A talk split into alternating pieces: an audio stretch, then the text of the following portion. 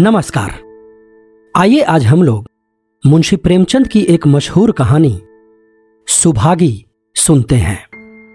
और लोगों के यहाँ चाहे जो होता हो, तुलसी महतो अपनी लड़की सुभागी को लड़के रामू से जौ भर भी कम प्यार न करते थे।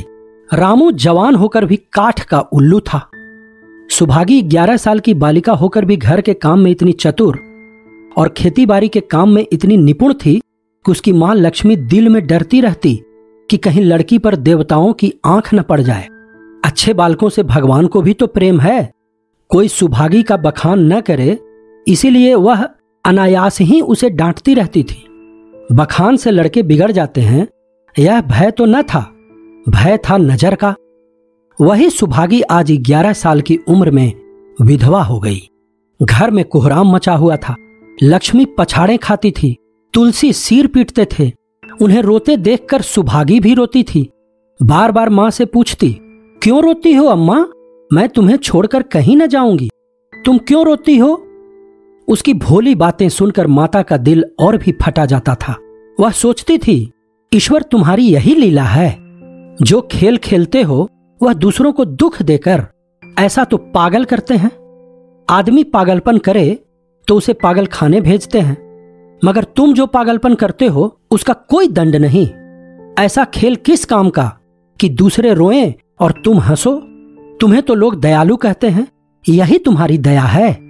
और सुभागी क्या सोच रही थी, उसके पास कोठरी भर रुपये होते तो वह उन्हें छिपाकर रख देती, फिर एक दिन चुपके से बाजार चली जाती और अम्मा के लिए अच्छे अच्छे कपड़े लाती। दादा जब बाकी मांगने आते तो चट रुपये निकाल कर दे देती। अम्मा दादा कितने खुश होते। जब सुभागी जवान हुई तो लोग तुलसी महतो पर दबाव डालने लगे कि लड़की का घर कहीं कर दो, जवान लड़की का यूं फिरना ठीक नहीं। जब हमारी बिरादरी में इसकी कोई निंदा नहीं है तो क्यों सोच विचार करते हो। तुलसी ने कहा, भाई मैं तो तैयार हूं, लेकिन जब सुभागी भी माने, वह किसी तरह राजी नहीं होती। हरिहर ने सुभागी को समझाकर कहा, बेटी हम तेरे ही भले को कहते हैं, माँ बाप अब बूढ़े हुए, उनका क्या भरोसा, तुम इस तरह कब तक बैठी रहोगी। सुभागी ने सिर झुकाकर कहा, चाचा मैं तुम्हारी बात समझ रही हूँ, लेकिन मेरा मन घर करने को नहीं करता। मुझे आराम की चिंता नहीं है, मैं सब कुछ झेलने को तैयार हूँ और जो काम तुम कहो वह सिर आंखों के बल करूंगी, मगर घर बसाने को मुझसे न कहो। जब मेरा चाल कुचाल देखना तो मेरा सिर काट लेना। अगर मैं सच्चे बाप की बेटी होंगी तो बात की भी पक्की होंगी, फिर लज्जा रखने वाले तो भगवान हैं, मेरी क्या हस्ती है कि अभी कुछ कहूं। उजड्ड रामू बोला, तुम अगर सोचती हो कि भैया कमावेंगे और मैं बैठी मौज करूंगी तो इस भरोसे न रहना, यहां किसी ने जन्म भर का ठेका नहीं लिया है। रामू की दुल्हन रामू से भी दो अंगुल ऊंची थी। मटक्कर बोली, हमने किसी का कर्ज थोड़े ही खाया कि जन्म भर बैठे भरा करें। यहाँ तो खाने को भी महीन चाहिए, पहनने को भी महीन चाहिए, यह हमारे बूते की बात नहीं। सुभागी ने गर्व से भरे हुए स्वर में कहा, भाभी मैंने तुम्हारा आसरा कभी नहीं किया और भगवान ने चाहा तो कभी करूंगी भी नहीं।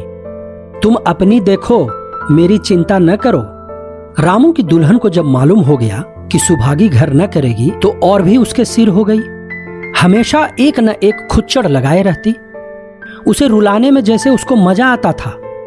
वह बेचारी पहर रात से उठकर कूटने पीसने में लग जाती, चौका बर्तन करती, गोबर पाथती, फिर खेत में काम करने चली जाती। दोपहर को आकर जल्दी जल्दी खाना पकाकर सबको खिलाती। रात को कभी माँ के सिर में तेल डालती, कभी उसकी देह दबाती। तुलसी चिलम के भक्त थे, उन्हें बार बार चिलम पिलाती। जहां तक अपना बस चलता माँ बाप को कोई काम न करने देती। हाँ, भाई को न रोकती। सोचती यह तो जवान आदमी है, यह काम न करेंगे तो गृहस्थी कैसे चलेगी। मगर रामू को यह बुरा लगता। अम्मा और दादा को तिनका तक नहीं उठाने देती और मुझे पीसना चाहती है। यहां तक कि एक दिन वह जामे से बाहर हो गया। सुभागी से बोला, अगर उन लोगों का बड़ा मोह है तो क्यों नहीं अलग लेकर रहती हो, तब सेवा करो तो मालूम हो कि सेवा कड़वी लगती है कि मीठी। दूसरों के बल पर वाहवाही लेना आसान है, बहादुर वह है जो अपने बल पर काम करे। सुभागी ने तो कुछ जवाब न दिया। बात बढ़ जाने का भय था, मगर उसके मां बाप बैठे सुन रहे थे। महतो से न रहा गया, बोले, क्या है रामू, उस गरीबन से क्यों लड़ते हो? रामू पास आकर बोला, तुम क्यों बीच में कूद पड़े? मैं तो उसको कहता था। तुलसी, जब तक मैं जीता हूं तुम उसे कुछ नहीं कह सकते, मेरे पीछे जो चाहे करना। बेचारी का घर में रहना मुश्किल कर दिया। रामू ने कहा, आपको बेटी बहुत प्यारी है तो उसे गले बांध कर रखिए, मुझसे तो नहीं सहा जाता। तुलसी, अच्छी बात है, अगर तुम्हारी यह मर्जी है तो यही होगा। मैं कल गांव के आदमियों को बुलाकर बंटवारा कर दूंगा, तुम चाहे छूट जाओ, सुभागी नहीं छूट सकती। रात को तुलसी लेटे तो वह पुरानी बात याद आई जब रामू के जन्मोत्सव में उन्होंने रुपये कर्ज लेकर जलसा किया था और सुभागी पैदा हुई तो घर में रुपये रहते हुए भी उन्होंने एक कौड़ी न खर्च की। पुत्र को रत्न समझा था, पुत्री को पूर्व जन्म के पापों का दंड। वह रत्न कितना कठोर निकला और यह दंड कितना मंगलमय। दूसरे दिन महतो ने गांव के आदमियों को जमा करके कहा, पंचों, अब रामू का और मेरा एक में निवाह नहीं होता। मैं चाहता हूं कि तुम लोग इंसाफ से जो कुछ मुझे दे दो वह लेकर अलग हो जाऊं। रात दिन की किचकिच अच्छी नहीं। गांव के मुख्तार बाबू सज्जन सिंह बड़े सज्जन पुरुष थे। उन्होंने रामू को बुलाकर पूछा, क्यों जी, तुम अपने बाप से अलग रहना चाहते हो? तुम्हें शर्म नहीं आती कि औरत के कहने से माँ बाप को अलग किए देते हो? राम राम। रामू ने ढिठाई के साथ कहा, जब एक में गुजर न हो तो अलग हो जाना ही अच्छा है। सज्जन सिंह, तुमको एक में क्या कष्ट होता है? रामू, एक बात हो तो बताऊं? सज्जन सिंह, कुछ तो बतलाओ। रामू ने कहा, साहब, एक में मेरा इनके साथ निवाह न होगा, बस मैं और कुछ नहीं जानता। यह कहता हुआ रामू वहां से चलता बना। तुलसी ने गांव के आदमियों को कहा, देख लिया आप लोगों ने इसका मिजाज। आप चाहे चार हिस्सों में तीन हिस्से उसे दे दें, पर अब मैं इस दुष्ट के साथ न रहूंगा। भगवान ने बेटी को दुख दे दिया, नहीं मुझे खेती बाड़ी लेकर क्या करना था, जहां रहता वहीं कमाता खाता। भगवान ऐसा बेटा सातवें बैरी को भी न दे। लड़के से लड़की भली जो कुलवंती होए। सहसा सुभागी आकर बोली, दादा, यह सब बांट बखरा मेरे ही कारण तो हो रहा है, मुझे क्यों नहीं अलग कर देते? मैं मेहनत मजूरी करके अपना पेट पाल लूंगी, अपने से जो कुछ बन पड़ेगा तुम्हारी सेवा करती रहूंगी, पर रहूंगी अलग। यों घर का बारह बांट होते मुझसे नहीं देखा जाता। मैं अपने माथे यह कलंक नहीं लेना चाहती। तुलसी ने कहा, बेटी, हम तुझे न छोड़ेंगे, चाहे संसार छूट जाए। रामू का मैं मुंह नहीं देखना चाहता, उसके साथ रहना तो दूर रहा। रामू की दुल्हन बोली, तुम किसी का मुंह नहीं देखना चाहते तो हम भी तुम्हारी पूजा करने को व्याकुल नहीं हैं। महतो दांत पीसते हुए उठे कि बहू को मारें, मगर लोगों ने पकड़ लिया। बंटवारा होते ही महतो और लक्ष्मी को मानो पेंशन मिल गई। पहले तो दोनों सारे दिन सुभागी के मना करने पर भी कुछ न कुछ करते ही रहते थे, पर अब उन्हें पूरा विश्राम था। पहले दोनों दूध घी को तरसते थे। सुभागी ने कुछ रुपये बचाकर एक भैंस ले ली। बूढ़े आदमियों की जान तो उनका भोजन है, अच्छा भोजन न मिले तो वे किस आधार पर रहें? चौधरी ने बहुत विरोध किया, कहने लगे, घर का काम यूं ही क्या कम है कि तू यह नया झंझट पाल रही है। सुभागी उन्हें बहलाने के लिए कहती, दादा, दूध के बिना मुझे खाना नहीं अच्छा लगता। लक्ष्मी ने हंसकर कहा, बेटी, तू झूठ कब से बोलने लगी? कभी दूध हाथ से तो छूती नहीं, खाने की कौन कहे? सारा दूध हम लोगों के पेट में ठूंस देती है। गांव में जहां देखो सबके मुंह से सुभागी की तारीफ। लड़की नहीं देवी है, दो मर्दों का काम भी करती है, उस पर माँ बाप की सेवा भी किए जाती है। सज्जन सिंह तो कहते यह उस जन्म की देवी है, मगर शायद महतो को यह सुख बहुत दिन तक भोगना न लिखा था। सात आठ दिन से महतो को जोर का जोर चढ़ा हुआ था, देह पर कपड़े का तार भी नहीं रहने देते। लक्ष्मी पास बैठी रो रही थी। सुभागी पानी लिए खड़ी है। अभी एक क्षण पहले महतो ने पानी मांगा था, पर जब तक वह पानी लावे उनका जी डूब गया और हाथ पांव ठंडे हो गए। सुभागी उनकी यह दशा देखते ही रामू के घर गई और बोली, भैया चलो देखो, आज दादा न जाने कैसे हुए जाते हैं, सात दिन से ज्वर नहीं उतरा। रामू ने चारपाई पर लेटे लेटे कहा, तो क्या मैं डॉक्टर हकीम हूं कि देखने चलूं? जब तक अच्छे थे तब तक तो तुम उनके गले का हार बनी हुई थी, अब जब मरने लगे तो मुझे बुलाने आई हो। उसी वक्त उसकी दुल्हन अंदर से निकल आई और सुभागी से पूछा, दादा को क्या हुआ है दीदी? सुभागी के पहले रामू बोल उठा, हुआ क्या है, अभी कोई मरे थोड़े ही जाते हैं। सुभागी ने फिर उससे कुछ न कहा, सीधे सज्जन सिंह के पास गई। उसके जाने के बाद रामू हंसकर स्त्री से बोला, त्रिया चरित्र इसी को कहते हैं। स्त्री, इसमें त्रिया चरित्र की कौन बात है, चले क्यों नहीं जाते? रामू, मैं नहीं जाने का, जैसे उसे लेकर अलग हुए थे वैसे उसे लेकर रहे, मर भी जाएं तो न जाऊं। स्त्री हंसकर बोली, मर जाएंगे तो आग देने तो जाओगे, तब कहां भागोगे? रामू ने कहा, कभी नहीं, सब कुछ उनकी प्यारी सुभागी कर लेगी। स्त्री ने पूछा, तुम्हारे रहते वह क्यों करने लगी? रामू ने कहा, जैसे मेरे रहते उसे लेकर अलग हुए, और कैसे? स्त्री ने कहा, नहीं जी, यह अच्छी बात नहीं है, चलो देख आवे, कुछ भी हो बाप ही तो है, फिर गांव में कौन मुंह दिखाओगे? रामू ने गुस्से में कहा, चुप रहो, मुझे उपदेश मत दो। उधर बाबू साहब ने ज्यों ही महतो की हालत सुनी, तुरंत सुभागी के साथ भागे चले आए। यहाँ पहुंचे तो महतो की दशा और खराब हो चुकी थी। नाड़ी देखी तो बहुत धीमी थी, समझ गए कि जिंदगी के दिन पूरे हो गए। मौत का आतंक छाया हुआ था। सजल नेत्र होकर बोले, महतो भाई कैसा जी है? महतो जैसे नींद से जाग कर बोले, बहुत अच्छा है भैया, अब तो चलने की बेला है। सुभागी के पिता अब तुम ही हो, उसे तुम ही को सौंपे जाता हूं। सज्जन सिंह ने रोते हुए कहा, भैया महतो घबराओ मत, भगवान ने चाहा तो तुम अच्छे हो जाओगे। सुभागी को तो मैंने हमेशा अपनी बेटी समझा है और जब तक जीऊंगा ऐसे ही समझता रहूंगा, तुम निश्चिंत रहो। मेरे रहते सुभागी या लक्ष्मी को कोई तिरछी आंख से न देख सकेगा, और कुछ इच्छा हो तो वह भी कह दो। महतो ने विनीत नेत्रों से देखकर कहा, और कुछ नहीं कहूंगा भैया, भगवान तुम्हें सदा सुखी रखे। सज्जन सिंह ने कहा, रामू को बुलाकर लाता हूं, उससे जो भूल चूक हो क्षमा कर दो। महतो गुस्से में बोला, नहीं भैया, उस पापी हत्यारे का मुंह मैं नहीं देखना चाहता। इसके बाद गोदान की तैयारी होने लगी। रामू को गांव भर ने समझाया पर वह अंत्येष्टि करने पर राजी न हुआ। कहा, जिस पिता ने मरते समय मेरा मुंह देखना स्वीकार न किया वह मेरा न पिता है न मैं उसका पुत्र हूं। लक्ष्मी ने दाह क्रिया की। इन थोड़े से दिनों में सुभागी ने न जाने कैसे रुपये जमा कर लिए थे कि जब तेरही का सामान आने लगा तो गांव वालों की आंखें खुल गई। बर्तन, कपड़े, घी, शक्कर सभी सामान इफरात से जमा हो गए। रामू देख देख जलता था और सुभागी उसे जलाने के लिए सबको यह सामान दिखाती थी। लक्ष्मी ने कहा, बेटी घर देखकर खर्च करो, अब कोई कमाने वाला नहीं बैठा है, आप ही कुआं खोदना और पानी पीना है। सुभागी बोली, बाबूजी का काम तो धूमधाम से ही होगा अम्मा, चाहे घर रहे या जाए, बाबूजी फिर थोड़े ही आवेंगे, मैं भैया को दिखा देना चाहती हूं कि अबला क्या कर सकती है। वह समझते होंगे इन दोनों के किए कुछ न होगा, उनका यह घमंड तोड़ दूंगी।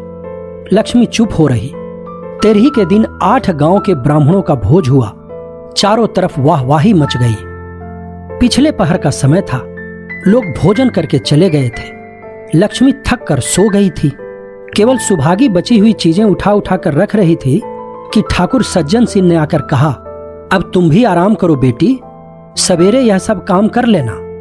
सुभागी ने कहा, अभी थकी नहीं हूं दादा, आपने जोड़ लिया कुल कितने रुपए उठे? सज्जन सिंह ने कहा, वह पूछकर क्या करोगी बेटी, कुछ नहीं, यूं ही पूछती थी, कोई तीन सौ रुपये उठे होंगे। सुभागी ने सकुचाते हुए कहा, मैं इन रुपयों की देनदार हूं, तुमसे तो मैं मांगता नहीं, महतो मेरे मित्र और भाई थे, उनके साथ कुछ मेरा भी तो धर्म है, आपकी यही दया क्या कम है कि मेरे ऊपर इतना विश्वास किया, मुझे कौन तीन सौ रुपये देता। सज्जन सिंह सोचने लगे, इस अबला की धर्म बुद्धि का कहीं वार पार भी है या नहीं। लक्ष्मी उन स्त्रियों में थी जिनके लिए पति वियोग जीवन स्रोत का बंद हो जाना है। पचास वर्ष के चीर सहवास के बाद अब यह सकांत जीवन उसके लिए पहाड़ हो गया। उसे अब ज्ञात हुआ कि मेरी बुद्धि, मेरा बल मेरी सुमति मानो सबसे मैं वंचित हो गई। उसने कितनी बार ईश्वर से विनती की थी, मुझे स्वामी के सामने उठा लेना, मगर उसने यह विनती स्वीकार न की। मौत पर अपना काबू नहीं तो क्या जीवन पर भी काबू नहीं है? वह लक्ष्मी जो गांव में अपनी बुद्धि के लिए मशहूर थी, जो दूसरे को सीख दिया करती थी, अब बौराही हो गई है। सीधी सी बात करते नहीं बनती। लक्ष्मी का दाना पानी उसी दिन से छूट गया। सुभागी के आग्रह पर चौके में जाती, मगर कौर कंठ के नीचे न उतरता। पचास वर्ष हुए, एक दिन भी ऐसा न हुआ कि पति के बिना खाए खुद खाया हो। अब उस नियम को कैसे तोड़े? आखिर उसे खांसी आने लगी। दुर्बलता ने जल्द ही खाट पर डाल दिया। सुभागी अब क्या करे? ठाकुर साहब के रुपये चुकाने के लिए दिलो जान से काम करने की जरूरत थी। यहां मां बीमार पड़ गई। अगर बाहर जाए तो मां अकेली रहती है। उनके पास बैठे तो बाहर का काम कौन करे? मां की दशा देखकर सुभागी समझ गई कि इनका परवाना भी आ पहुंचा। महतो को भी तो यही ज्वर था। गांव में और किसे फुर्सत थी कि दौड़ धूप करता। सज्जन सिंह दोनों वक्त आते, लक्ष्मी को देखते, दवा पिलाते, सुभागी को समझाते और चले जाते, मगर लक्ष्मी की दशा बिगड़ती जाती थी। यहां तक कि पंद्रहवें दिन वह भी संसार से सिधार गई। अंतिम समय रामू आया और उसके पैर छूना चाहता था, पर लक्ष्मी ने उसे ऐसी झिड़की दी कि वह उसके समीप न जा सका। सुभागी को उसने आशीर्वाद दिया, तुम्हारी जैसी बेटी पाकर तर गई। मेरा क्रियाकर्म तुम ही करना। मेरी भगवान से यही अर्जी है कि उस जन्म में भी तुम मेरी कोख पवित्र करो। माता के देहांत के बाद सुभागी के जीवन का केवल एक लक्ष्य रह गया, सज्जन सिंह के रुपये चुकाना। तीन सौ पिता के क्रियाकर्म में लगे थे, लगभग दो सौ माता के काम में लगे, पांच सौ का ऋण था और उसकी अकेली जान। मगर वह हिम्मत न हारती थी। तीन साल तक सुभागी ने रात को रात और दिन को दिन न समझा। उसकी कार्य शक्ति और पौरुष देखकर लोग दांतों उंगली दबाते थे। दिन भर खेतीबाड़ी का काम करने के बाद वह रात को चार चार पसेरी आटा पीस डालती। तीसवें दिन पंद्रह रुपये लेकर वह सज्जन सिंह के पास पहुंच जाती। इसमें कभी नागा न पड़ता। यह मानो प्रकृति का अटल नियम था। अब चारों ओर से उसकी सगाई के पैगाम आने लगे। सभी उसके लिए मुंह फैलाए हुए थे। जिसके घर सुभागी जाएगी उसके भाग्य फिर जाएंगे। सुभागी यही जवाब देती, अभी वह दिन नहीं आया। जिस दिन सुभागी ने आखिरी किस्त चुकाई, उस दिन उसकी खुशी का ठिकाना न था। आज उसके जीवन का कठोर व्रत पूरा हो गया। वह चलने लगी तो सज्जन सिंह ने कहा, बेटी तुमसे मेरी एक प्रार्थना है। कहो कहूं कहो न कहूं, मगर वचन दो कि मानोगी। सुभागी ने कृतज्ञ भाव से देखकर कहा, दादा आपकी बात न मानूंगी तो किसकी बात मानूंगी? मेरा तो रोया रोया आपका गुलाम है। सज्जन सिंह ने कहा, अगर तुम्हारे मन में यह भाव है तो मैं न कहूंगा। मैंने अब तक तुमसे इसलिए नहीं कहा कि तुम अपने को मेरा देनदार समझ रही थी। अब रुपये चुक गए, मेरा तुम्हारे ऊपर कोई एहसान नहीं है, रत्ती भर भी नहीं। बोलो कहूं? सुभागी ने कहा, आपकी जो आज्ञा हो। सज्जन सिंह, देखो इनकार न करना, नहीं मैं फिर तुम्हें अपना मुंह न दिखाऊंगा। सुभागी, क्या आज्ञा है? सज्जन सिंह ने कहा, मेरी इच्छा है कि तुम मेरी बहू बनकर मेरे घर को पवित्र करो। मैं जात पात का कायल हूं, मगर तुमने मेरे सारे बंधन तोड़ दिए। मेरा लड़का तुम्हारे नाम का पुजारी है, तुमने उसे बारहा देखा है। बोलो मंजूर करती हो? सुभागी, दादा इतना सम्मान पाकर पागल हो जाऊंगी। सज्जन सिंह ने कहा, तुम्हारा सम्मान भगवान कर रहे हैं बेटी, तुम साक्षात भगवती का अवतार हो। सुभागी, मैं तो आपको अपना पिता समझती हूं। आप जो कुछ करेंगे मेरे भले ही के लिए करेंगे। आपके हुक्म को कैसे इनकार कर सकती हूं? सज्जन सिंह ने उसके माथे पर हाथ रखकर कहा, बेटी तुम्हारा सुहाग अमर हो, तुमने मेरी बात रख ली। मुझसा भाग्यशाली संसार में और कौन होगा?